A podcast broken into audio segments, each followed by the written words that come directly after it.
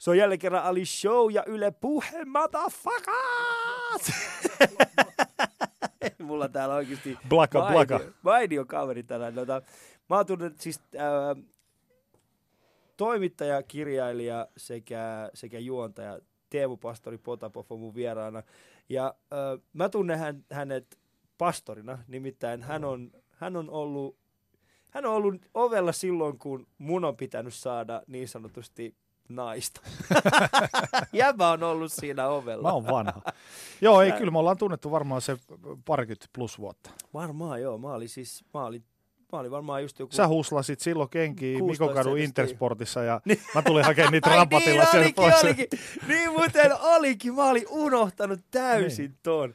Mä olin Mä- räppipäissä ja Siis jävä oli, sä, sä, sä, sä, olit, niinku olit, äh, sä, sä pidit huolta siis semmoista paikasta kuin opera. Kyllä, oli siinä, legendaarinen. Joo, legendaarinen opera siinä kisahallin päädyssä. Ehkä suomalaisen hiphopin ja rapin sellainen, niin kuin, se oli semmoinen se niin syntyi siellä. painekattila. Kyllä, siellä se syntyi. Siellä se käytännössä niin kuin suurin osa näistä ihmisistä, Jotka ovat tällä hetkellä listojen kärjissä myyvät, paitsi muutama. pa- paitsi muutama. Jos sanotaan näin, ne tyypit, joiden, joiden kaulassa on tatuointeja, Niin, ne, ne ei ole. niin ne ei ollut Mutta mut, ne tyypit, jotka hallitsee listoja ja myy Niin. Hartwall Arenaa täyteen, Olympiastadionia täyteen, niin ne oli silloin esiinty siellä, no, 50 sadalle ihmiselle. Joo. Se oli silloin semmoista Bambin kävelyä jäällä, Se oli erittäin. Se Suomi oli, se hip-hop oli siihen elinvoima- aikaan. se Ja se oli, se, se oli elinvoimasta aikaa, mutta se oli samalla, se oli korskeaa kukonpoika-aikaa. Sellaista, oli. Tiedätkö, se niin kuin kaikki kukkoili toisilleen. Ja mä olen tosi, tosi, tosi onnellinen, että mä oon saanut olla osa sitä vaihetta mm. tietynlaisessa roolissa. Joo. Ja, ja tässä kohtaa niin mä koen, että semmoisessa isoveljellisessä roolissa. Siis sehän oli mielenkiintoista hetkeä. Eli elettiin siis 2000-luvun vaihdetta. Kyllä. Eli ysi, varmaan, mi- milloinkohan se alkoi olla semmoinen teini helvetti se opera. No se oli sitä 2000-luvun vaihdetta. Mä, niin. ensimmäiset niin kuin tavallaan, mun ensimmäiset kontaktit oli suoraan Suomi Hip Hop, oli se, että mun yksi ystävä, joka oli silloinen mun duunikaveri, niin, niin tota, mä olin silloin päätoimittajana semmoisessa edesmenneessä kuin kaupunkilehdessä kuin helsinki.net, Mm. jolla oli myös tämmöinen portaalin Jonneille Eikö se tiedoksi. tullut city.fi? Joo, ö, ei kun se, City, se oli tavallaan perustettiin City.fi kilpailijaksi. Ah, niin, niin, niin, okei, ja joo. tota, mun frendi oli Ridraaman äh, manageri silloin, ja mä kuulin silloin ekat Lassen, Lassen Joo. biisit, ja, ja tota, sitten mun ensimmäinen kommentti, mä vieläkin muistan, että tämä kuulostaa ihan Eminemiltä. Joo. Ja Lassehan kuulosti silloin Lasse tosi paljon kuulosti. Eminemiltä, se räppäsi enkuksi Niin. ja muuta. Ja tota, siitä sitten pikkuhiljaa tutustuin, kun mähän on tosi tämmöinen ekstrovertti ihminen, mä tutustun helposti uusiin Joo. ihmisiin ja muihin, ja sitten kun menin ovelle, niin sitten totta kai sen asiakkuussuhteen kautta on päässyt tässä vuosien varrella kehittymään syviäkin ystävyyssuhteita Joo, ää, Rähinään ja Liigaan. Ja siis kaikki kunnit, ne on mun ystäviä joo. ja joissain juorulehdissä niistä on luettu sit niistä edesottamuksista, mutta fuck seiska. Niin, se, on, kuule, se, se kuuluu tähän elämään. Se kuuluu elämään ja se kuuluu tähän, ja eikä silleen mitään, siis homma, homma on taputeltu ja mun, Mm. mä en niin kuin, tavallaan viitsi edes katsoa hirveästi taaksepäin. Se on vaan jännä, kuinka ihmisellä menee puurot ja vellit sekaisin. Mä jouduin tuossa tota, tähän asiaan liittyen, tähän kuinka menee puurot ja vellit sekaisin, mä jouduin muutama päivä sitten Twitterissä, Twitterissä tuota, Laura Huhtasaaren seuraajien kohteeksi, kun en edes arvostellut Huhtasaarta, Niin. vaan kysyin häneltä kysymyksen, että mikä tämä fuck the ja niin Joo. poispäin kuvaa. Ky- siis kysyin vaan, että minkälainen juttu. Joo. Niin se on yllättävää sitten, että kuinka nopeasti siinä from zero to a hundred, real quick, mm. sä joudut tavallaan tähtäimeen ristikkoon. Vaikka sä kysyt vaan, että mä ihmettelen, että mikä tässä on jutun juoni. Ja sitten siellä nostettiin esiin, että etkö sä ollut jossain seksiringissä. Mä että nyt on kyllä tainnut herralla mennä faktat sekaisin. Että... Seksiringis. Se kuulostaa Niin se vähän, hyvältä. siis tar- se vaan, niin, no joo, olisin. Seksirinki kuulostaa olisin. hyvältä. Joo, mä ymmärrän. Se on niin kuin, äh, ihmisillä hyvä, hyvä tota, tässä oli äh, jonkin aikaa sitten oli kahdesta räppäristä oli tämmöinen Iltalehti oli laittanut, että niillä on joku biifi. Ja sitten se viimeinen, viimeinen kommentti mun mielestä kuvasi sen tosi hyvin. Ja se viimeinen kommentti oli siis se, että eikö tuolla räppärillä on Hitler tatuointuna koipeen. Ja mä jäin miettimään, että miten sulla voi mennä niin moni asia Niin. sekaisin. Mut Mä oon itse tehnyt sillä tavalla, mä oon, mä oon poistanut kommentteja. Semmoisia kommentteja, mitä, mistä mä en tykkää, niin mä oon poistanut niitä ihan, ihan vaan siis käynyt sanomassa, että hei, tää on, po-. E, enkä ole ilmoittanut sitä sille kaverille ollenkaan, mm. että mä oon poistanut sun kommentin. että no, eräs ihminen kävi kommentoimassa tähän ohjelmaan liittyen mun Facebookissa tiettyä ihmistä, joka oli mun vieraana. Mä poistin sen kommentin, mm. jonka jälkeen ää, ei kuulunut mitään. Ei mitään kitinää. Ei mitään kitinää. Joo. Ja mä täysin silloin semmoisen, että, että siinä sosiaalisessa mediassa niin se kommentoinnin nopeus ja se, että se reagoit johonkin on tärkeämpi kuin se sisältö. Mm. Eli ihmiset ei oikeastaan enää niinkään paljon välitä siitä, mitä ne ki- kommentoi, vaan ne haluaa nyt vaan kommentoida jotain ja sitten se, se, se vaan niinku uppoaa. Ja sitten se ihminen, joka vastaanottaa sen, niin meidän pitäisi oppia nyt käsittelemään se, että mm. suurin osa näistä kommenteista, ne on vaan semmoisia komeettoja, mitkä pitäisi vaan mennä ohi. Kyllä, kyllä. Ja tavallaan reaalimaailmassa tämä on verrattavissa siihen, että aivot ei ker- kerkeä reagoida yhtä nopeasti kuin suu tuottaa puhetta. Niin. tavallaan sama homma. Mutta mäkin sanoin jollekin tai kirjoitin jollekin kommentoijalle, joka arvosteli mua ultrakommunistiksi ja kaiken. Mä sanoin, että sun mielipiteellä se ei, ole, se ei ole millään tavalla validi niin kauan, kun sä ko- kommentoit jonkun feikki-kuvan ja feikki-nimimerkin takaa, man the fuck up. Että jos sulla on jotain asiaa, niin sit sä voit tulla suoraan sen mulle sanomaan. Niin. Mutta mulla on tosta aiheesta vähän ristiriitainen niin kuin fiilis nyt, juuri mm. nyt tällä hetkellä. Äh, aikaisemmin mä olin samaa mieltä sun kanssa siitä, että tuollaista että niin nimimerkkien takaa huuteleminen, niin siihen pitäisi saada jokin roti. Mutta nyt erityisesti tämän ähm, Facebookin yksityisyyden suojan ja, ja, tota, ja sen, sen, sen myötä, että mä oon alkanut heräämään siihen, että onko meillä mitään yksityisyyttä internetissä, niin mä oon ehkä tullut taas semmoiseen, että haluaisinko mä kuitenkin, että se nimettömyys säilyisi. Vaikka se hinta olisi se, että siellä on ihan sairaasti semmoisia niin sanotusti mulkeroita, jotka huutaa mitä tahansa, niin pitäisikö se nimettömyys kuitenkin säilyttää? Mä koen, että mä olen niin vanha koulukunta, että tai kuulun siihen old school porukkaan, että jos sulla on jotain sanottavaa, niin tuu se sanoo päin mun naamaa. Niin. Muussa tapauksessa sun mielipiteellä se on hevon vitunkaan merkitystä. Anteeksi kielenkäyttöni, mm. mutta että haluan vaan tällaisen alleviivata, että, että kuinka paljon mulle merkkaa se, että ihminen kertoo toiselle ihmiselle face to face, että jos on jotain asiasta jotain mieltä. Joo. Mutta toki mä ymmärrän sen, että joidenkin ihmisten mielipiteet voivat olla sen verran kulmikkaita, että ne pitää, mm. ettei uskalla – ei vaan riitä mm. esittää niitä suoraan, niitä mie- mielipiteitä tai, tai, tai vastaavaa. Mutta että äh, hyvin suuresti ihailemani stand-up-komikko Ricky Gervais. Äh, äh, joo, puhutaan siitä. joo, mutta Humanityssähän se hemmetin hyvin, kun se kävi sitä Twitter-hommaa läpi. Joo. 39 seuraajaa. Mm. No ei mun tarvi välittää tuon mielipiteestä niin. yhtään mitään. Ja se on mun mielestä aika hyvin resonoi sen suhteen, miten mä itsekin ajattelen. Että mä yleensä, tai just tämän, tämän homman, tämän palautehomman jälkeen katoin niiden ihmisten, no sulla on 11 seuraajaa, mm. ää, roskikseen. Et mä kulutan vaan omaa energiaani, jos mä jään tarttumaan jonkun tämmöisen, tämmöisen mielipiteeseen, kun kaikkia ei voi miellyttää. Ja jos sä kumarat yhdelle, sä pyllistät toiselle. Tässä maailmassa, että sun pitää vaan if you stand for so- something, stand for something. Hmm. You fall for everything, jos sä et seiso jotain jonkun asian takana. Ja kyllä siinä pitää olla nimenomaan yksi asia, jonka, jonka takana sä seisot. Mm. Mä uskon siihen. Ja hei ystävät, äh, tämän shown takana mä seison. Nimittäin on kiva vihdoin päästä puhumaan pastorin kanssa. Mies, joka, mies, joka olemus aina, aina siellä oopperan ovella säikäytti meidät kaikki räkikset. niin tota, opetti meille miehisyydestä, niin hän on vihdoin mun vieraana. Yle puhe.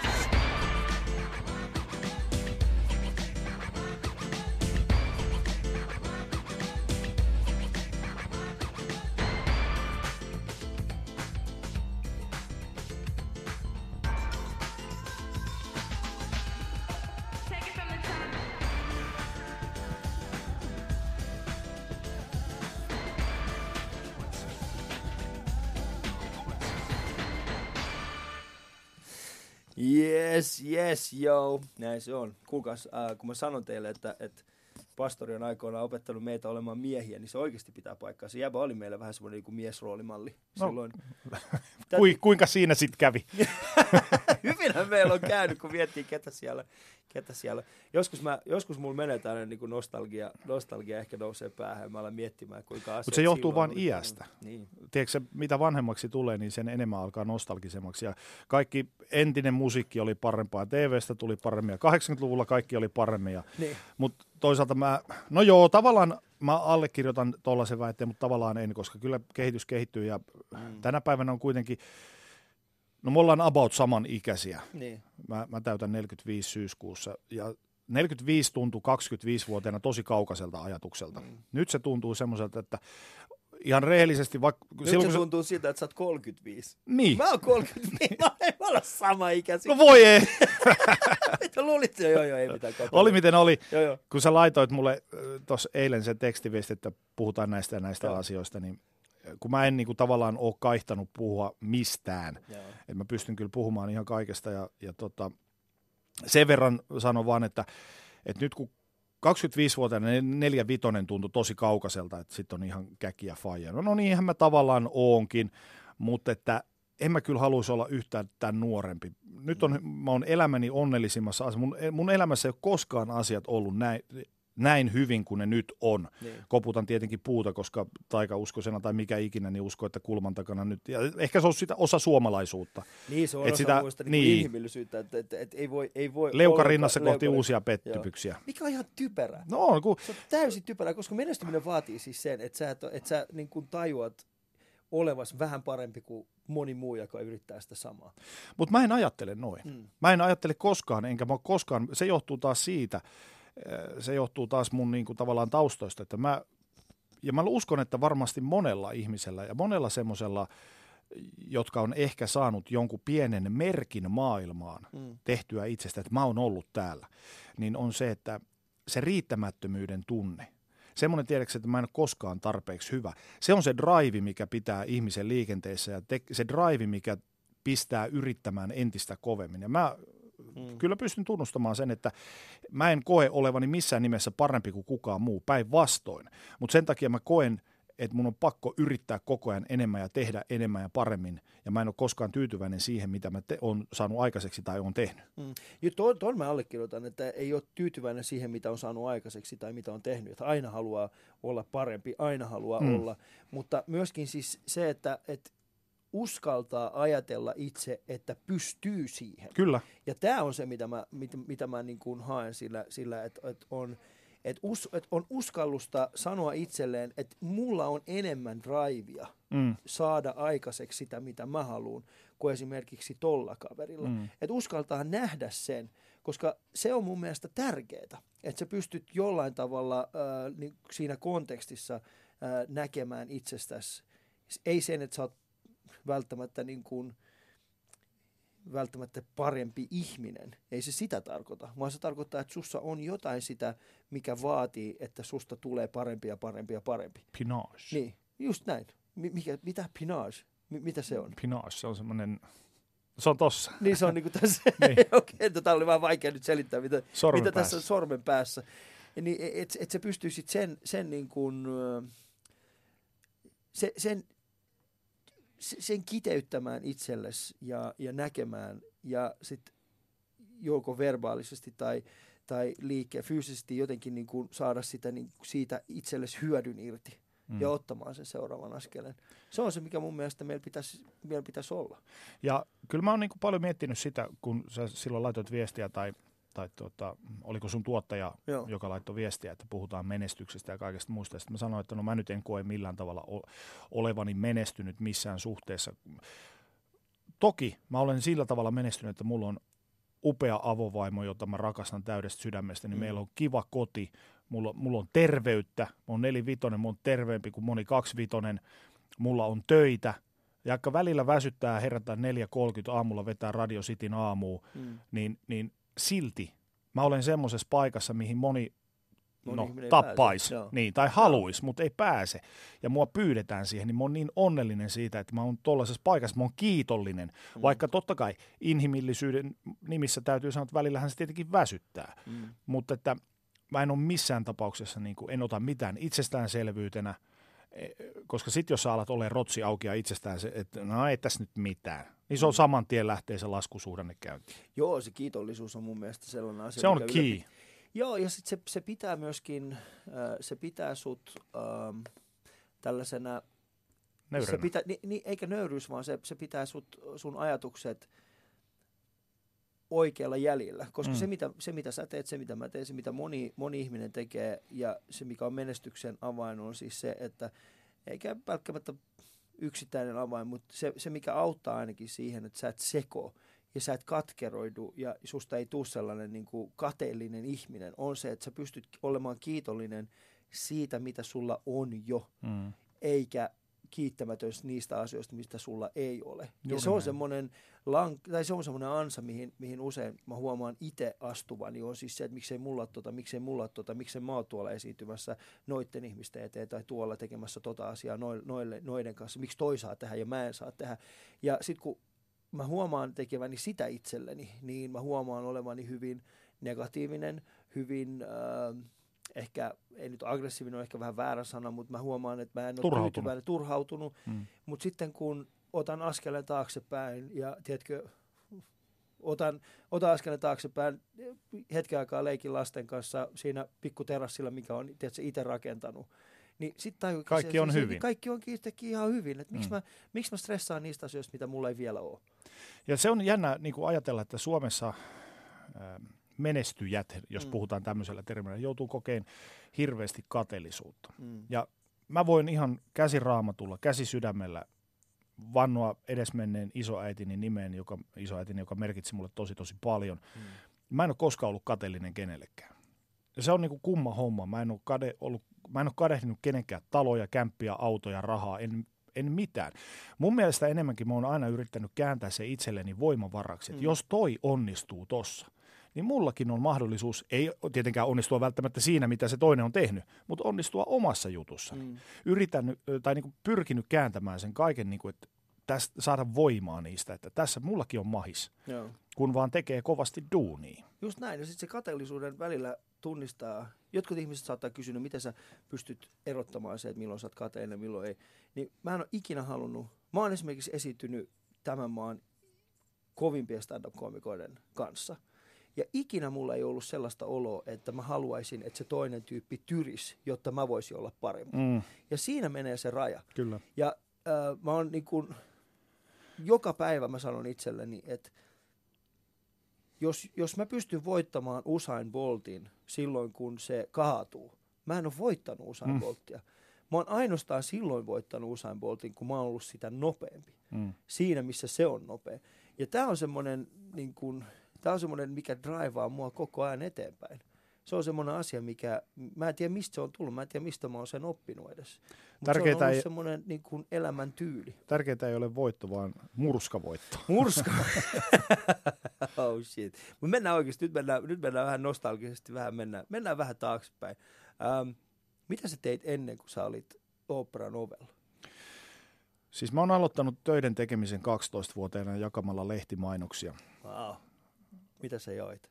Mitä? Mitä sä jaoit? Ihan siis lehti, ja, niin missä? tällaisia kaikkea Niin. Anttilan mainoksia ja muuta fillaroin. Mä oon siis Oulusta alun perin kotoisin. Joo. Ja tota, siellä niissä pienissä, äh, onko ne nyt nukkumalähiöitä tai lähiöitä, mitä ikinä, Mm. fillarin käyräsarvisen fillari takabaksille vaan mainoksia ja sitten sato vettä tai lunta tai räntää tai mitä tahansa, niin niitä jaettiin. Ja sitten tota, itse asiassa mä, pakko kysyä sulta, oliko teillä Biltema siellä Oulussa? ei, ei, ei. Eli sä et ole ikinä jakanut Niitä paksuja. paksuja Hyi Biltemoja. vitsi. Ai. Sä et ole kokenut sitä. Sä et ole Sä et ole kokenut, strugglea. sä et, sä et ole kokenut sitä, mä oon kokenut oikeesti. Totta. Sun ei tarvinnut ikinä oikeasti chigaa niitä Biltemaa, tiedätkö, semmosia kymmenen kilon. niin Mä voin kertoa yksittäisiä. semmoisen salaisuuden, kun tämä rikos, rikos on jo vanhentunut, että Niin. osa niistä kyllä lensi roskiksi, Joo, aika, kyllä. lehtiroskiksi aika sanotaan nopea. näin, sanotaan näin, että Vantaajoessa oli aika moni, aika moni sellainen paikka, missä, mitkä oli täynnä niitä. Eikä pelkästään mun, vaan oli myöskin muiden. Rikos on vanhentunut.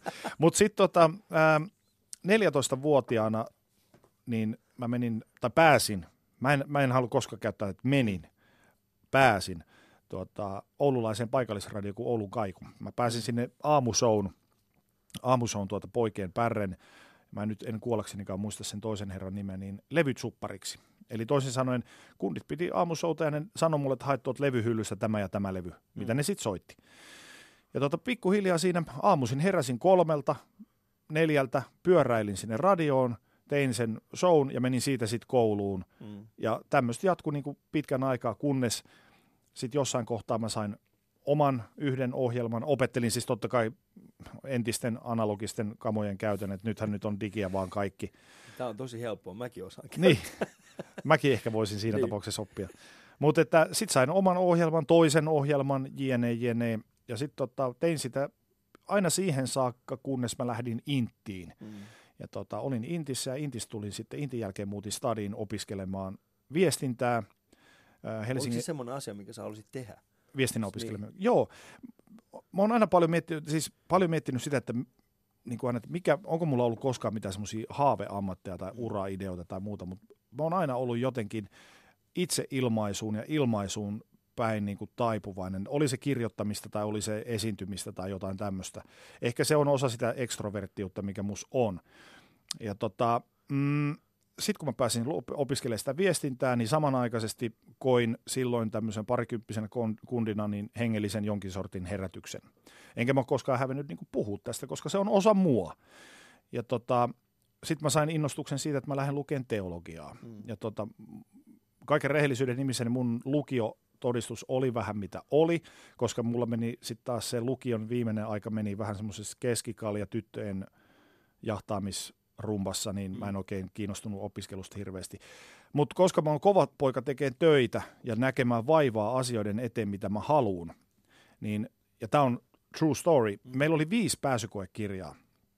Mä luin jokaisen pääsykoekirjan 13 kertaa läpi. Siis mulla oli semmoinen kahdeksan tuntia päivässä mä kulutin penkkiä mm. ja luin, luin, luin, luin. Ja tota, sitten kun mä olin sen kahdeksan tuntia lukenut, mä lähdin sen jälkeen podaamaan. Mm. Eli mulla oli tämmöinen päivärytmi. Olisikohan se kestänyt neljä kuukautta tai jotain vastaavaa.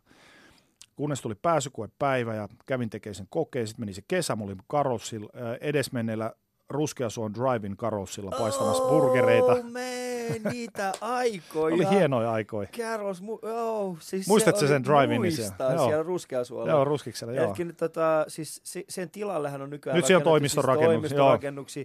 Mutta siis sehän on, niin, niin, no, no meidän kuulijoille, jotka ei välttämättä, jotka saattaa tulla käymään Helsingissä, niin tämä paikka siis sijaitsee ennen Tampereen, muotto, ennen Tampereen moottoritietä, juuri ennen sitä. Siellä on semmoinen iso, iso tällainen, äh, tällainen risteys nykyään. Kyllä. Ja, ja sitten jos katsotte jos tuutte Helsingin suunnasta ja katsotte oikealle, niin se oli siinä. Se oli siinä. Se oli siinä heti sen, sen tota, äh, tällaisen, äh, mikä tämä on tämä,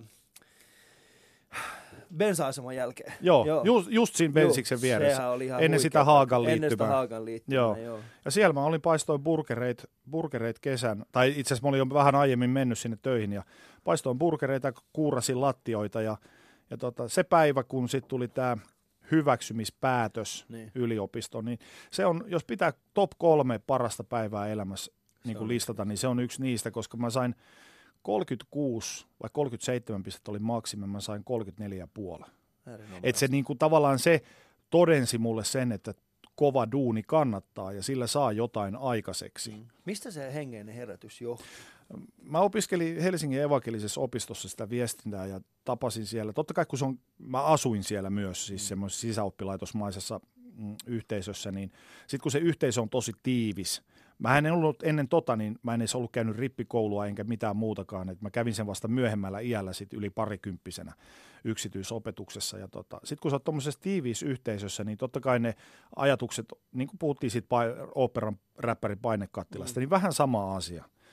Ja tota, sitten mä tapasin ensimmäisen vaimoni siellä, johon ihastuin korviani myötä, ja hän oli totta kai myös uskovainen, ja ennen sitä totta kai seurustelin yhden toisen Mimmin kanssa, joka myös oli tämmöinen uskovainen, ja sitä kautta se niin kuin tavallaan, ja mä enkä edelleenkään tänäkään päivänä mä en sitä kiistä, mä koin mm. Tuomas Messun jälkeen semmoisen semmoisen tuota, äh, ihan niin kuin, että minun oli tullut, ja edelleenkin tänäkin päivänä mä vielä rukoilen, vaikka mä nyt en niin aktiivinen mm. Kirkossa kävijä olekaan, mutta se elää edelleen minussa niin. tavalla tai toisella, vaikka tässä nyt ei välttämättä nyt ihan parhaita asioita elämän varrella tullut tehtyä. Mutta että se oli ihan selkeä kokemus, se oli ihan selkeä fiilis, se oli fyysinen kokemus. Joo. Enkä mä kadu yhtään päivääkään sen jälkeen. Mi- mi- missä tapahtui? Missä tilanteessa tämä tapahtui? Ää, se no, Tuomas Messu. Me oltiin se Tuomas Messussa, siellä mä rukoilin, että et, et, jos sä nyt haluat mut, niin tässä mä oon ja näin poispäin. Me lähdettiin sen mun silloisen tyttöystäväni kanssa kävelemään tuota, ka- kohti Kallioa. Käveltiin tuossa niinku Stacein läpi siinä äh, tota, säästöpakin rantaa vieretä, vieretä. Joo. Ja siellä, siinä hetkessä niin siellä tuli joku semmoinen niinku tunne. Se vähän tuli tavallaan viiveellä. Joo. Ja silloin tuntui, että palikat loksahtaa paikalleen, Joo. jos näin sanotaan. Ja tota, aika hel- helpottunut keveä olo, sanotaanko näin. Ja sitten elämä tuntuu tosi kivalta ja ei se poista sitä, että jotenkin järjellisyys, niin kuin monethan sanoi, että sen jälkeen menettää järjen, mutta ei mulla ollut mitään semmoista, että olisin, olisin, olisi tullut mikään huruukko. Mm. Mutta mä tein jotain semmoisia tiettyjä ratkaisuja, että mä jätin dokaamisen silloin pois ja en, en roikkunut enää baareissa, kun en mä kokenut, että mä saan niistä mitään sisältöä elämään, vaikka mä olin parikymppinen. Ne vaiheet tuli sitten toki taas myöhemmin, Mm. kun siitä sanotaanko ensirashista se vähän hälveni, se ensifiilis vähän hälveni, niin totta kai mä sitten palasin takaisin sillä tavalla normaalien ihmisten kirjoihin. No ekstroverteilla ihmisillä on yleensäkin on just tämä, että, että se on yksi piirre, että siinä vaiheessa kun löytää semmoisen yhteisön, niin sitten hyppää hyvin vahvasti siihen Mm. mukaan. Eli, eli siinä ekstroverttisuudessa on nimenomaan tämä, että, että tunnistaa myös itsessäni sen, että heti kun löytyy joku semmoinen asia, missä mä luulen vähänkään, okei, tämä on semmoinen, missä mä voisin olla, niin sit, sitä niin kuin menee syvälle, ja siihen. syvälle Mm. sinne. Että et ei ole olemassa sellaista niin kuin pintakosketusta sit siihen. Mm. Uh, mutta oliko se siellä, niin kuin, mit- mitä vuotta nyt eletään? Siis jotain 90-luvun alkupuolta? Öö, joo, 93. Niin, 93. 93, niin, niin, niin, joo. Ja sitten 94 syksyllä mä aloitin, aloitin sit tota teologisessa opinnot ja se oli tosi kiva. Mä rakastin yliopisto-opiskelua, sitä fiilistä siellä yliopistolla ja niitä saman kurssin tyyppejä, kun niihin tutustuu erilaisiin Joo. tyyppeihin. Sieltä tuli tosi hyviä kavereita, joiden kanssa mä oon edelleenkin tekemisissä enemmän tai vähemmän. Ja siinä oli yksi kundi, joka kanssa me käytiin yhdessä bokraamassa ja käytiin nostaa punttiin ja tuota, meistä tuli niinku Bok- meille lyömässä, bokraamassa. Okei, niin mä siis, okei. Joo. Ja tot, käytiin nyrkkeilemään ja, ja tiedätkö, tällaista niin kuin fiksua tekemistä ja luin pitki paljon ja sain hyviä numeroita ja muuta. Ja, ja sitten jossain kohtaa menin naimisiin ja, ja tota, no sitten taas tuli se, että jossain vaiheessa niin totta kai mä tein samanaikaisesti tässä töitä, että mä tein ää, olen muun muassa urani aikana, jos puhutaan tämmöisestä urasta, niin, Niin. niin. lukenut kauppakeskusmainoksia ja toisessa kerroksessa Resmanilla. Mä oon ollut TV, Ylellä TV-kuuluttajana. Joo. Käsittääkseni toinen Ylen historian mies kuuluttaja. Joo. Ja mua ennen on ollut teologian, onkohan proffa vai mikä hän nyt onkaan, niin Miika Ruokanen on ollut ennen mua. Okei. Ja Miksi tuota- siinä pitää olla teologi? Ei, ei pidä olla, mutta Aa, tämä mä oli vaan niinku anekdootti, että Niin, niin, niin, niin, joo, ei, joo. ei, ei, pidä olla, mutta se oli hauskaa puuhaa, siitä mä tykkäsin kans ja sitten kirjoittelin lehtiin ja erilaisiin kristillisiin julkaisuihin juttuja. Hesarissa oli vähän aikaa, vähän aikaa semmoisena kesäpoikana ja Joo. tein niinku tosi paljon niinku toimittajan töitä siinä sivussa ja olin muun muassa käytännöllisen teologian laitoksella tiedottaja-apulaisena ja näin, mutta sitten kun tulee semmoinen vaihe taas, että kokee, että nyt mä oon mennyt vähän liian nuorena naimisiin ja mä vähän haluaisin vähän katsastaa tyttöjä Maailmaa. lisää ja vähän maailmaa ja ehkä näin, niin päädyin sitten, tota, päädyin sitten erinäisiin ratkaisuihin, joka nyt näin jälkikäteen tuntuu ihan oivalta kuitenkin sitten. Eh, Kyllä mä oon niinku aika monissakin haastattelussa sanonut, että mun mielestä yhdenkään ihmisen ei pitäisi mennä naimisiin alle- alle kolmekymppisenä. Mm. Pitää nähdä sitä maailmaa ensin, ettei tule loukattuja, särjettyjä sydämiä ja pahimmassa tapauksessa jää jotain lapsia Niin. jälkeen ja muuta. Tämä nyt on vaan mun mielipide, joku voi olla tietenkin toista mieltä. Mutta että sen jälkeen niin Miksi sä menit naimisiin ylipäätään? Mi- Mitä vanha sä olit? rakkauden takia, Mutta mitä vanha sä olit, kun sä menit naimisiin? 21 vai 2, Okei. Okay. jota, jota varmaan sitä luokkaa. Niin, no mä oon mennyt siis itse kolmekymppisenä naimisiin, mutta mä, ei- me ehti ole kuitenkin mun vaimon kanssa yli kymmenen vuotta yhdessä Joo. ennen kuin mentiin naimisiin. Me itse asiassa käytiin yhdessä operaskin. Ja sitten sit mä aloitin 95, mä aloitin tekemään ovihommien, ovihommia ja siinä tein sitten totta kai samalla noita, noita toimittajan töitä friikkuna Mm. ja tuota, ovea ja siinä se on pikkuhiljaa sitten tuossa Miten, rinnalla miten kulkenut. ovelle? Ähm, mä treenasin legendaarisella Töölö Gymillä. Mm. Töölö Gymillä ja tuota, siellä oli yksi tuttu kundi, joka sitten kerran kysyi. Mä olin silloin huomattavasti isommassa kunnossa kuin tänä päivänä olen. Sä olit kyllä. Mä Nykyään olin sä oot aika, niin, joo, niin- 130 kiloinen semmoinen mörkö. Ja tota, sitten se kysyi, että kiinnostaisiko sua tehdä tuota, vahtimestarin järjestyksenvalvoja hommia. Mä sanoin, no mikä se ettei, että ihan kivalta kuulostaa. Ja sitten sille tielle mä oon jäänyt. 25 vuotta tässä kohtaa on jaksettu automaattisarannana seistä. Joo, koska sä oot, siis mä yritän niin kuin, nyt kun on itse vähän isompi ja, tai siis aikuisempi, Mm. niin mä mietin joskus, että muistaaks mä vai, mu- muistanko väärin, että oliko se semmoista niin kuin lapsuuden, lapsuuden tai nuoruuden sellaista, että vitsi, Ja katsoo kaveri on iso, niin. vai olit sä oikeasti iso? Mä Löysin. löysin, Sä olit 130 kiloa. joo, mä löysin tuota yhden vanhan puvun varastosta. Mm. Tuossa kun muutin taannoin, niin tuota, löysin vanhan puvun varastosta. Mun pukukoko on tällä hetkellä 52 ja se oli, puku oli 62. Joo, eli kymmenen numero. Mä No siis pyörin siellä sisällä. Joo. Se, on- se, se roikku päällä.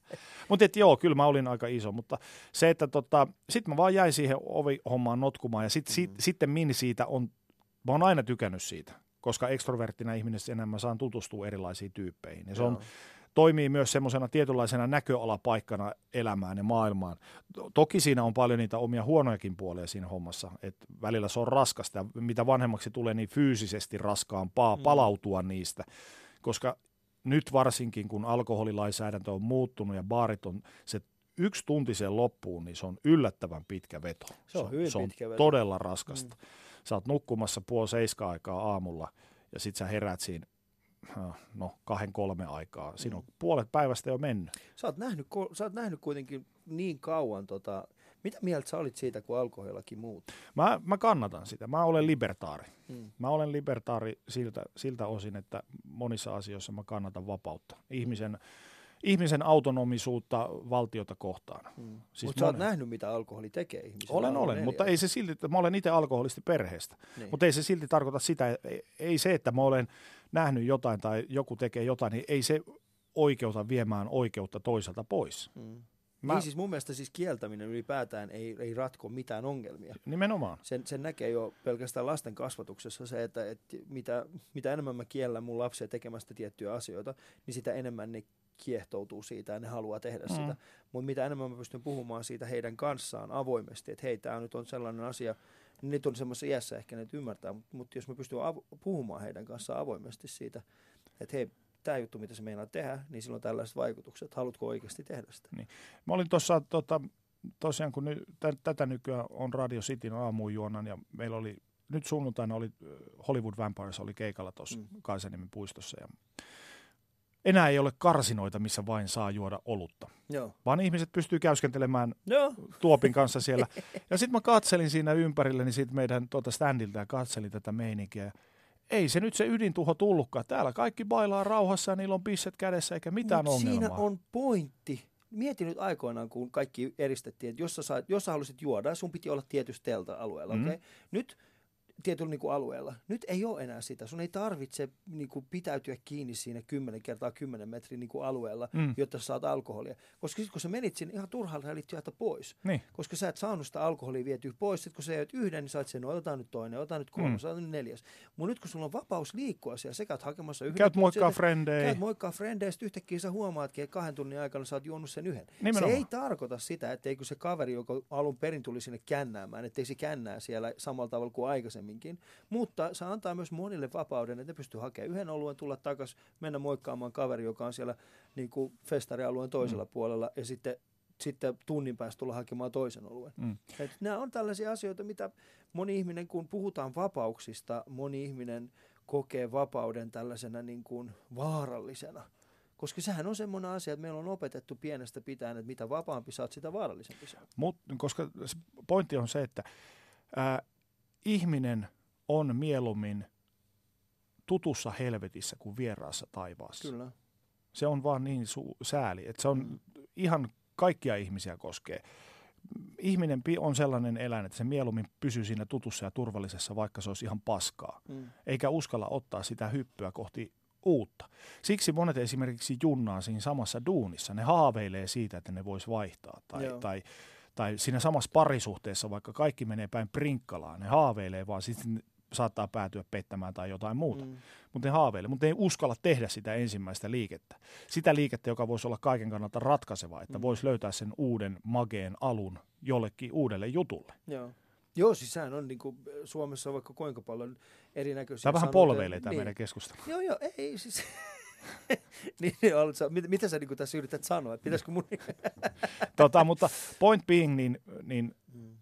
mä olen, olin ehdottomasti sen alkoholilainsäädännön puolella ja kannatan sitä ja kaikki nämä Pekka Puskan ja kumppaneiden tota, ää, provokatiiviset kannanotot siihen, että ydintuho tulee ja zombia, apokalypsia ja mm. muuta, niin jokainen vähänkään järkeä käyttävä tiesi, että se on täyttä skeidaa. Mm. Mutta se, tässä on hyvin mielenkiintoisia piirteitä jäbässä. Sä oot samaan aikaan, ää, sulla on Miten vahvasti sä oot vielä uskovaisessa yhteisössä? Usko, en ole millään, et, siis mä uskon kyllä. Niin, niin mutta se on niin kuin, mutta sä et enää... Mut se niin kuin... on, en, en, jos joku multa jotain siitä kysyy, mm. niin mä kerron oman mielipiteeni ja oman fiilikseni, mutta en, mä, mä en ole käynyt kirkossakaan aikoihin useampaan vuoteen, ja mä olen sitä mieltä, että kirkko ja valtio tulisi erottaa toisistaan. Joo, no siis niin, no on, tällä hetkellä ne on aika ero, e- erillään, mutta... mutta joo, joo, mutta siis niin, kokonaan leikata kokonaan. irti toisestaan, joo. amputaatio. Mutta se, että ei se tarkoita, koska minä uskon siihen, että mm. uskonto ja usko ovat kaksi täysin eri asiaa. Aamen. Mm. toi on, se, toi on semmoinen niin. asia, mitä ihmiset ei pysty aina käsittelemään. Ja Et kyllä jos, mä joka niin. ilta pyrin ennen nukahtamista niin jonkin sanan johonkin suuntaan sanomaan. Hmm. Ihan vaan niin kuin, no oman tunnon takia, minkä ikin takia, se on, onko se tottumusta, en mä tiedä. Se, sillä ei ole mitään väliä, se niin. tuo minulle hyvän jo, olon. Ja tämä on, tää on yksi hyvä, hyvä tota, pointti, tää, mitä sanot, että sillä ei ole mitään väliä. Tämä on tämä mun, koet sä, että nyt on, nykyään on vaikea jutella hengellisyydestä, koska moni ihminen on loppujen lopuksi aika... Maallistunut. Niin, moni on niin maallistunut ja osittain se maallistuminen on myöskin sitä, että he kokee, että uskonto on semmoinen asia, mitä heidän tulisi vastustaa. Koet sä, että se niin kuin tuottaa sulle, tai ylipäätään, niin koet sitä vaikeaksi? Ää, no mä olen käytännössä ihan empiirisellä pohjalla voin sanoa sen, että kun ihminen on humalassa, se mielellään juttelee noista asioista. Mm. Mä siis ovella kuulen, kun ihmiset saa kuulla, että lempinimi on pastori ja mistä se lempinimi juontaa ja no kyllä mäkin ja sitten se helposti se tulva tulee sitten sen jälkeen, se mm. padot avautuu ja sitten avaudutaan. Mutta että kun mä itse en tee tie, niin kuin tiettäväksi sitä, että mikä mun oma suhtautuminen on, on, on niin kuin suurempiin, meitä suurempiin voimiin, niin mm. mutta sitten se aina siinä vaiheessa, kun ihminen on vähän pikkasen ottanut sihijuomaa, niin tulee helposti kertomaan siitä omista mielipiteistään. Mutta toisaalta edelleenkin, mitä väliä sillä on, jos ihminen kokee sitten humalassa, että se on turvallisemmalla mut alueella. Rajoittaa, mutta tokihan se rajoittaa sitä, siis, siis sitä, että kuka, sitä, että miten, miten vapautuneesti sä voit olla oma itsesi. Ai siis minun? Niin. Ei se rajoita, mä oon ihan just semmoinen kuin mä olen. Mm. Ei, mä en koskaan ota sitä sillä tavalla, että, että, että mä jotenkin alkaisin sordinoa pistämään sen päälle, mitä mä sanon, tai kenen seura- seurassa mä sanon. Niin. Silloinhan mä vaan kusettaisin sekä esimerkiksi sua, mm. että myös itseä. Just näin, joo. Niin. Ja tämä on semmoinen, semmoinen asia, mitä mä koen, no y- yksi, on olemassa semmoinen jenkkiläinen koomikko, hän on siis äh, muslimi ja homoseksuaali, ja hän sitten, hänellä on semmoinen, ehkä sillä on niin mahtava semmoinen niin kuin yksi juttu, mitä se sanoi. Se sanoi, että aikoinaan, kun hän oli aikoinaan hän oli vaikeaa tulla ulos äh, uskovaiselle yhteisölle siitä hänen homoseksuaalisuudestaan. Nyt hän on homoseksuaali, jonka on vaikeuksia tuoda niin kuin esille sitä, että hän on uskovainen mm. siinä homo-yhteisössä. Ja mun mielestä hän jotenkin, niin kuin, ko, äh, hän jotenkin äh, kiteytti sen, että mikä on, mikä, mikä tässä ehkä meidän nykyisessä, nykyisessä niin kuin, mä en tiedä mikä se on, onko se keskustelukulttuuri, onko se kuppikunna, mikä se nyt on. Että siinä meillä on niin kuin, että jollain tasolla niin, että se yksilöllisyys, vaikka sitä halutaan korostaa, niin se on samaan aikaan hyvin paljon häilyvämpi. Kyllä. Että se häviää. Halutaan korostaa hirveästi yksilöllisyyttä ja olkaa oma itsemme. Mutta silti me ollaan sille... Mutta me ollaan samasta samo, tuubista, niin. samaan tuubiin kaikkia ahdetaan. Joo. Plus ei pelkästään se, että kaikkia ahdetaan samaan tuubiin, mutta osa meistä haluaa vielä sinne, haluaa sulautua vaan siihen massaan. Mm, niin. Että ollaan massan mukana yksilöitä, Joo. mutta se ei taas ole, niinku, se on mahdoton yhtälö. Se on täysin mahdoton yhtälö, ja se, sehän näkyy esimerkiksi noissa kerrostalo, kerrostaloiden parkkipaikoilla sillä, hei tuota, tervetuloa tähän meidän yksilölliseen, yksilölliseen talomme, ää, joka on täysin samanlainen kuin kaikki muutkin. Me tykkäämme valkoisesta ja harmaasta, kukaan muu ei sitä tykkää. Tässä on meidän automme, se on farmari, joka on harmaa. se on, että on, ja sitten kun se yksi tyyppi, tiedätkö, on silleen, itse asiassa mä, vähän, mä haluaisin jotain muuta, niin skautaan vähän sitä, että ah, ah, sinä et ole sitten vegaani. Mutta en mä, en mä niinku ole koskaan tota, pitänyt sitä mitenkään, minkälaista sordin on sen päällä, että mitä mieltä mä jostain asiasta olen. Mä Mm. kyllä sanon, jos mä oon jostain jotain mieltä. Tuli toise sitten ongelmia vai ei, mutta mä mielelläni haluan seisoa sen takana, mitä mä ajattelen. Joo. Ja me ollaan joskus otettu, tai ei nyt otettu yhteen, No ei me ollaan nyt- keskusteltu yhdessä niin kuin, semmoisista teemoista, mitkä on nykyään ollut vahvasti esillä. Koska, Framilla jollain niin, tavalla. Framilla jollain tavalla, koska ö, kaikista asioista me ei myöskään olla aina samaa mieltä. Eikä pidäkään Eikä olla. pidäkään olla. Niin. Ja se, sillä tavallahan se toisen ihmisen kunnioituksen saa, Mm. että seisoo sen oman mielipiteensä takana. Mm. Mutta se ei tarkoita sitä, että, että tota, se ei tarkoita sitä, että mä en pitäisi susta, Mm. Jos sä oot eri mieltä mun kanssa. Sä oot eri mieltä ja fine. Sulla on tasan tarkkaan oikeus siihen. Mm. Niin kuin mulla on oikeus olla oma mieltä. Niin esimerkiksi tästä durag keissistä. Niin mekin keskusteltiin, se, niin se oli itse asiassa mielenkiintoinen keskustelu, se Durac-keskustelu. No okei, nyt meidän kuulijat ei välttämättä ole No okei, se menee vähän tasalla, niin. se menee, eli siis äh, oli eräs, er- eräs tota, ohjelma tietyssä helsinkiläisessä radio-ohjelmassa, jossa kaksi artistia keskenään keskustelivat siitä tietyn tyyppisestä vaatteen käytöstä, mikä on hip-hop-kulttuurissa hyvin merkittävä, ja sitten tota, siitä nousi keskustelu, että onko tämä nyt oikein, ja millä, onko tämä nyt oikein, että nämä kaksi tyyppiä tekivät näin. Ja mä olin sitä mieltä, että tuossa keskustelussa on monta tasoa. Mm. Ja me keskusteltiin siitä siis, siis pastorin kanssa, että et, et mikä tässä on se, mistä kumpikin meistä ollaan eri mieltä. Mm. Eli nimenomaan mä näin sen semmoisena, että, että tämä Durac-kyseinen vaatekappale on asia, joka on politisoitunut viime aikoina hyvin vahvasti jenkkiläisessä kulttuurissa. Ja sitten koska Suomessa sillä ei ole mitään merkitystä, niin sillä ei ole samanlaista vahvaa poliittista merkitystä, niin kuuluuko meidän nähdä sitä niin kuin jenkkiläistä versiota siitä. Ja mä olin sitä mieltä, että pitää, meidän pitää olla enemmän tietoisia siitä, ja sä olit taas enemmän sitä mieltä, että se on vaan vaatekappale. Mä olen edelleenkin Ja sitä mieltä. edelleenkin Niin, sitä kyllä. mieltä. Ja niin kauan kuin asioita, ja tämä tavallaan koskettaa kaikkia muitakin asioita, niin Mm. kauan kun tehdään asioita tietäen se, sen taustat, Mm. ja se tehdään kunnioituksessa, Joo. kunnioituksen hengessä sitä alkuperää ja alkuperäistä ideaa kohtaan, Kohtaan, niin mun niin. mielestä se on fine. Se on täysin fine, joo. Ja Ja sehän siinä on nimenomaan siinä niin kulttuuriomiskeskustelussa se, että halutaan just tuo, mm, että ihmiset tekee asioita sillä, että että tässä on tämä, tässä on tämä perinne tässä taustalla ja tämä on se, mitä, me, mi, mitä, mitä mun pitäisi ymmärtää tästä, mm. jonka jälkeen sun on helpompi tehdä asioita. Mä esimerkiksi mietin nyt, kun viikolla kävin kaupassa lauantaina, Mm. mm. siellä oli jotain samba-karnevaalia. Joo. Ja mä mietin, että päteekö se myös tähän? Mm. Et, et se on, Se on hyvin mielenkiintoinen kysymys. niin, niin. Et sehän voi ulottaa tämän kulttuurin omimiskeskustelun ihan niin pitkälle kuin haluaa. Siis jopa joogasta keskustellaan sitä, Joo, no, missä, mäkin- niin. Mutta tässä meneekin sitten se raja, milloin se menee naurettavuuden puolelle. Mm. Et kun, jos puhutaan rasismista Mm. ja kaikesta muusta, niin segregaatio ei ole koskaan auttanut ketään mihinkään. Mm. Et mä mieluummin näkisin, että me ollaan yhtä unitia, yhtä ihmismassaa, meillä on erilaisia kulttuureja, me otetaan vaikutteita sieltä, vaikutteita täältä kunnioituksen hengessä. Jengi käy joogaamassa niin paljon kuin joogaa, kunhan kunnioittaa. Niin kuin varmasti moni joogaa ja Moni kunnioittaa. joogaa ja kunnioittaakin, niin. Me, mun mielestä me ollaan, no, tavallaan tuo kulttuurin omimiskeskustelu on niitä first world problems ja tietyllä tavalla, tietyllä tasolla, Ne- tietyn tason jälkeen. Joo, tietyn tason jälkeen mä, mä ymmärrän täysin, täysin pointtisi. Mm. Ja tässä on siis semmoinen asia, mikä, missä, missä, me, missä me eroamme. Ja se meidän eroavaisuus tuleekin siitä, että tota, ää, esimerkiksi siinä Samba-karnevaali-asiassa, niin mä näen siinä vahvasti sellaisia asioita, että ok, että tuossa on, tossa on asioita, jotka on tehty oikein, Mm. mutta sitten siellä on aina, tiedätkö, se yksi pelle, joka vaan pelleilee siellä, Mm. joka, joka, joka ei näe sitä, että mikä se Samba-karnevaalin niin kuin alkuperäinen tarkoitus on ollut ja siis se, että niin kuin mikä se kulttuurinen näkemys on. Että hän on vain ja ainoastaan siellä niin kuin pelleilemässä.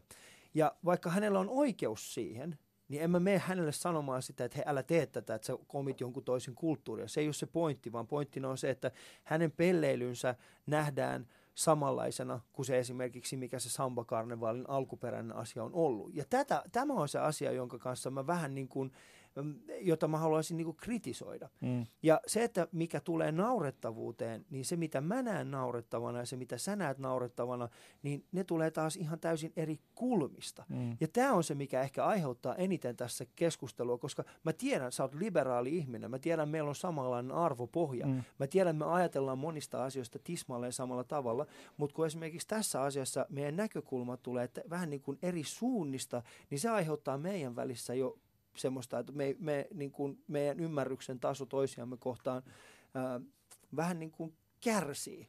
Eli Mut, me ei pystytä enää niin kuin ymmärtämään toinen toisiamme. Ja se on, se, eikä mä sano, että me kaksi, vaan mä tarkoitan, että ylipäätään, että, ylipäätään niin. että, että, että, että vaikka uskotaan samaan asiaan ja tiedetään se olevan totta, niin silti näkemykset eroaa siitä ja sitten se aiheuttaa taas sellaista niin kuin, mm, keskustelua, joka mun mielestä on enemmän Juupas eipäs niin, vaarihousut. Juupas, just näin. Niin. Juupas eipäs vaarihousut, juuri näin. Mutta toisaalta sitten mä näen myös ton semmoisena, että se on myös rikkaus. Mm. Se tuo rikastuttaa keskustelua.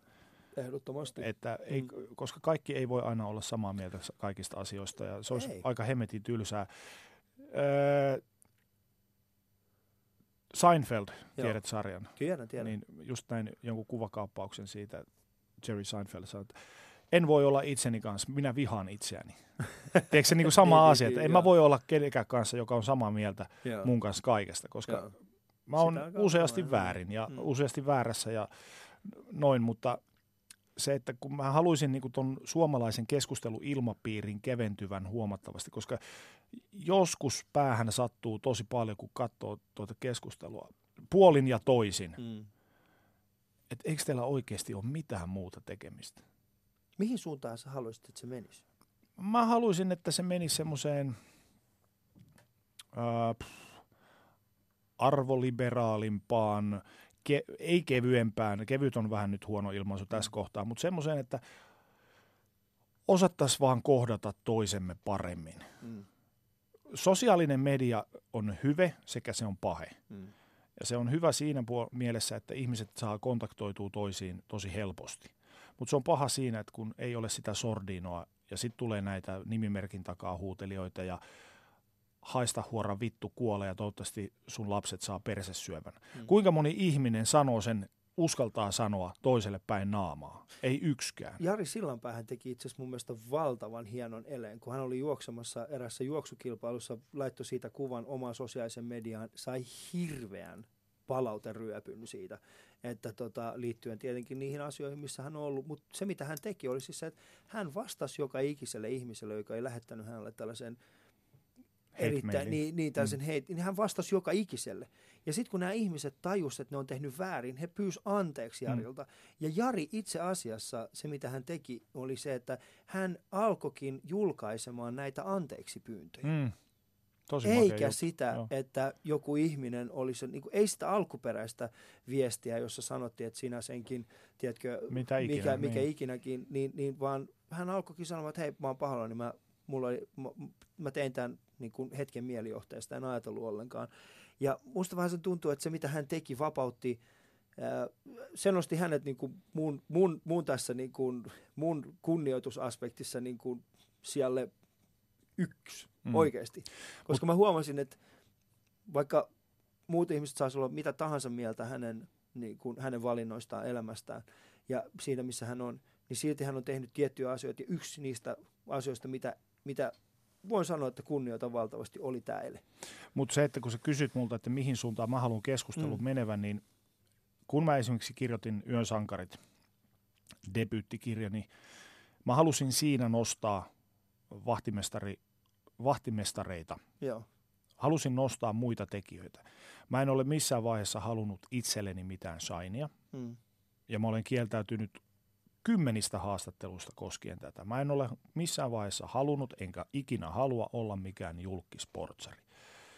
ihmiset tarvitsee lokeri, lokeroita, mihin ne voi pistää juttuja, ja mä ymmärrän sen täysin. Mm. Et se nyt on vaan se mun lokero ja that's it, ja mä nyt tässä vaiheessa osaan jo tyytyä siihen. Mä olen kuitenkin ammatiltani toimittaja ja, ja kirjailija ja noin poispäin, mutta että vielä enemmän se keskustelukulttuuriin vaikuttaminen ja se ajatus siitä, mä haluan antaa hyvän kiertää. Kun mä kirjoitin selviytyjät, niin siinä antaa se ääni niille ihmisille, jotka ovat käyneet läpi tosi, tosi, tosi isoja juttuja. Että he voi, heidän kertomiensa esimerkkien kautta, että mulla on se platformi, jonka mä voin tarjota näille ihmisille, jotta he saavat äänensä kuuluviin, jotta joku muu heikossa asemassa oleva kuulee sen se, seisoissaan siellä, tiedätkö, se platformin kautta. Ja, ja saa siitä positiivista vaikutetta elämäänsä. Sama homma selviytyvät podcastin kanssa. Että mä saan nostettua joitain ihmisiä, jotta he saavat äänensä kuuluviin. Se on se mun, että mä haluan sitä tavallaan mahdollisimman paljon sitä vertaistukea jakaa ympäriinsä, jos mä vaan pystyn. Mä haluan, jos mulla on edes pienikin tämmöinen julkistatus, hmm. niin mä haluan käyttää sen jonkun hyvän tekemiseen. Mä kuitenkin uskon siihen niin kuin hyvän kierrättämiseen. mä, mulle on tapahtunut, mua on autettu monta kertaa ja mulle on tapahtunut hyviä asioita. Mä haluan jakaa sen nyt myös eteenpäin, eteenpäin odottamatta kuitenkaan sitä, että se jotenkin resonoisi mun elämään millään tavalla. Mulla on nyt se mahdollisuus ihan tuelta antaa sitä apua jollekin, kun mulle on joskus annettu. Joo. Niin se on mulle se tärkein. Ja se liittyy myös tuohon niin keskusteluilmapiiriin, että mä haluan, että se keskusteluilmapiiri muuttuisi enemmän semmoiseksi vertaistuelliseksi, että me pystyttäisiin jeesaamaan, koska mitä enemmän me vihataan toiseen, mitä enemmän me puhutaan toisemme päälle, siinä syvemmälle suohon me hukutaan. Mm. Niin se vaan on. Niin, mä osittain näen, että toi keskustelukulttuuri myöskin on, ää, se on osa sitä, mitä nyt tapahtuu ylipäätään. Me, meillä, on, meillä, on, meillä on ensimmäistä kertaa aidosti semmoinen paikka, missä, missä me voidaan ilmaista itseämme ilman minkäänlaisia, ilman minkäänlaisia äh, niin kuin vastatoimia. Mm. Ja, ja tota, se on, meillä ei ole vielä tarpeeksi työkaluja eikä ole sitä kulttuuria, äh, joka, joka voisi vahvistaa sitä, sitä meidän. Mä uskon, että nyt tapahtuu tätä ää, niin sanottua ylilyöntejä tässä mm. keskustelukulttuurissa, mutta jossain vaiheessa me opimme sen uuden kulttuurin, jonka, joka auttaa meitä menemään eteenpäin. Mikä on tosi tosi sääli on se, että me kuitenkin eletään tietynlaisessa minä-kulttuurissa. Hmm. Ja sen näkee ihan yksinkertaisimmillaan liikenteessä. Hmm. Kun tulee pyöräilijä, tulee autoilija, tulee jalan, jalankulkija. Joo. Sen näkee siellä, että, että kaikki kokee, että on heidän oikeus mennä. Joo, mun, kukaan... mielestä pyöräilijät, mun mielestä pyöräilijät, niin, niin mä ymmärrän, että teillä on tietyissä kohdissa etuajo-oikeus, mutta yrittäkää muistaa tällainen asia, että äh, sama asia, mä oon ajanut moottoripyörää niin kuin monta vuotta, mä oon ajanut pyörän. Muistakaa, että, että kun on pyörän päällä, niin mm. ei välttämättä näy. Mm. Se ei ole niin kuin toisen ihmisen huomaamattomuutta, mutta jos sulla on pelkkää mustaa päällä, ja sä tuut sieltä, tiedätkö, neljää kymppiä jostain, niin ei välttämättä toinen ihminen näe, että sä oot tulossa. Ja älä aseta itse semmoiseen paikkaan, missä sun pitää, missä sä oot silleen, mutta tää oli mun oikeus ajaa täältä. Mä ymmärrän, että se on sun oikeus ajaa siitä. Mutta hyvä esimerkki, aamulla mä ajoin semmoiseen tilanteeseen, missä mä olin kääntymässä, ja onneksi mä olin, niin kuin, ehin pysähtyä, koska siellä toiselta puolelta oli tulossa niin kuin, mikä tämä on tämä niin kuin jalankulkija. Mm. Onneksi mä näin sen jalankulkijan, koska en olisi muuten pysähtynyt, koska tämä pyöräilijä veti siis ihan järjettömän nopeasti siitä mun autoa. Mä sille, onneksi mä näin, koska tota pyöräilijää mä en nähnyt. Muuten me ei puhuttaisi tässä. Muuten mä en nähnyt häntä. Mm. Hän tuli, tiedätkö, ihan suoraan siitä sivusta ja, ja tota, vaikka mä täysin, että mä oon se ihminen, joka on tässä tehnyt virheen, että minun olisi pitänyt, että se olisi ollut hänen oikeutensa, hän olisi, hänen etuajo-oikeus olisi ollut, niin silloin mä olin silleen, että mutta silti, jos hän olisi niin kuin tossa, niin mä, vaikka vika on minussa, niin mä en aidosti vaan nähnyt häntä. Mm. Se ei ole auto, se ei näy. se on mä jollekin pyöräille, mä sanon, että sä et ole auto, sä et näy. Ja sulla on peltiä ympärillä. Mulla on peltiä ympärillä, mulla, mun ei tarvi pitää niin, kuin niin pahasti huolta. Et siinä mielessä pyöräilijät, olkaa oikeasti varovaisia. Me tiedämme, että nyt on kesä ja täällä on paljon hipsteripyöräilijöitä Helsingissäkin, jotka on, niin kuin, joilla on niin kuin Fiksillä liikenteessä. Fiksillä liikenteessä, niin ostakaa niihin ne jarrut. se ei tee teistä vähemmän hipstereitä, vaikka teillä olisi ne jarrut. Tota, äh, me ollaan siis kuule meidän aika alkaa olla niin kuin oikeasti loppu. Puhuttiinko me mitään järkevää? Me puhuttiin paljonkin järkeviä asioita. Onko Ää, vielä mitään, mitä sä haluat kysyä multa? Mitä mä haluan kysyä? on vaikka mitä. Mulla on semmoinen olo, tiedätkö, Meillä vähän pomppi tää. meillä vähän poppi. Meidän Mä- piti lähteä keskustelemaan alkuperäisen suunnitelman mukaan jostain menestyksestä, mutta me päädyttiin keskustelemaan. Jostain ihan muusta. Niin. Ehkä se on se syy, minkä takia sä oot siinä, missä sä oot, ja mä oon siinä, missä mä oon, koska me ei olla ikinä mietitty menestystä niin kuin sillä tavalla. Mutta hei, ähm, pastori, jos sä saisit jättää itsestäsi yhden äh, asian aikakapseliin, joka muistuttaisi tulevia sukupolvia sinusta, niin mikä se olisi?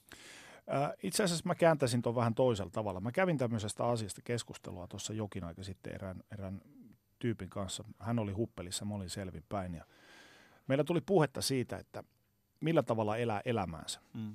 Ja mä paljon on kelannut sitä, että jos minusta, ja mä elän päivän, päivän, päivästäni toiseen, päiv, päivän toiseen, elän elämääni sillä tavalla, että ää, jos musta aika jättää nyt, Mm. kun mä lähden tuosta ovesta ulos ja mä jään vaikka auton alle, niin mitä ihmiset puhuu musta, Mm. kun mä oon arkussa vainaa. Ja mä yritän elää sillä tavalla, että mahdollisimman moni ihminen puhuisi hyvää, jäisi kaipaamaan.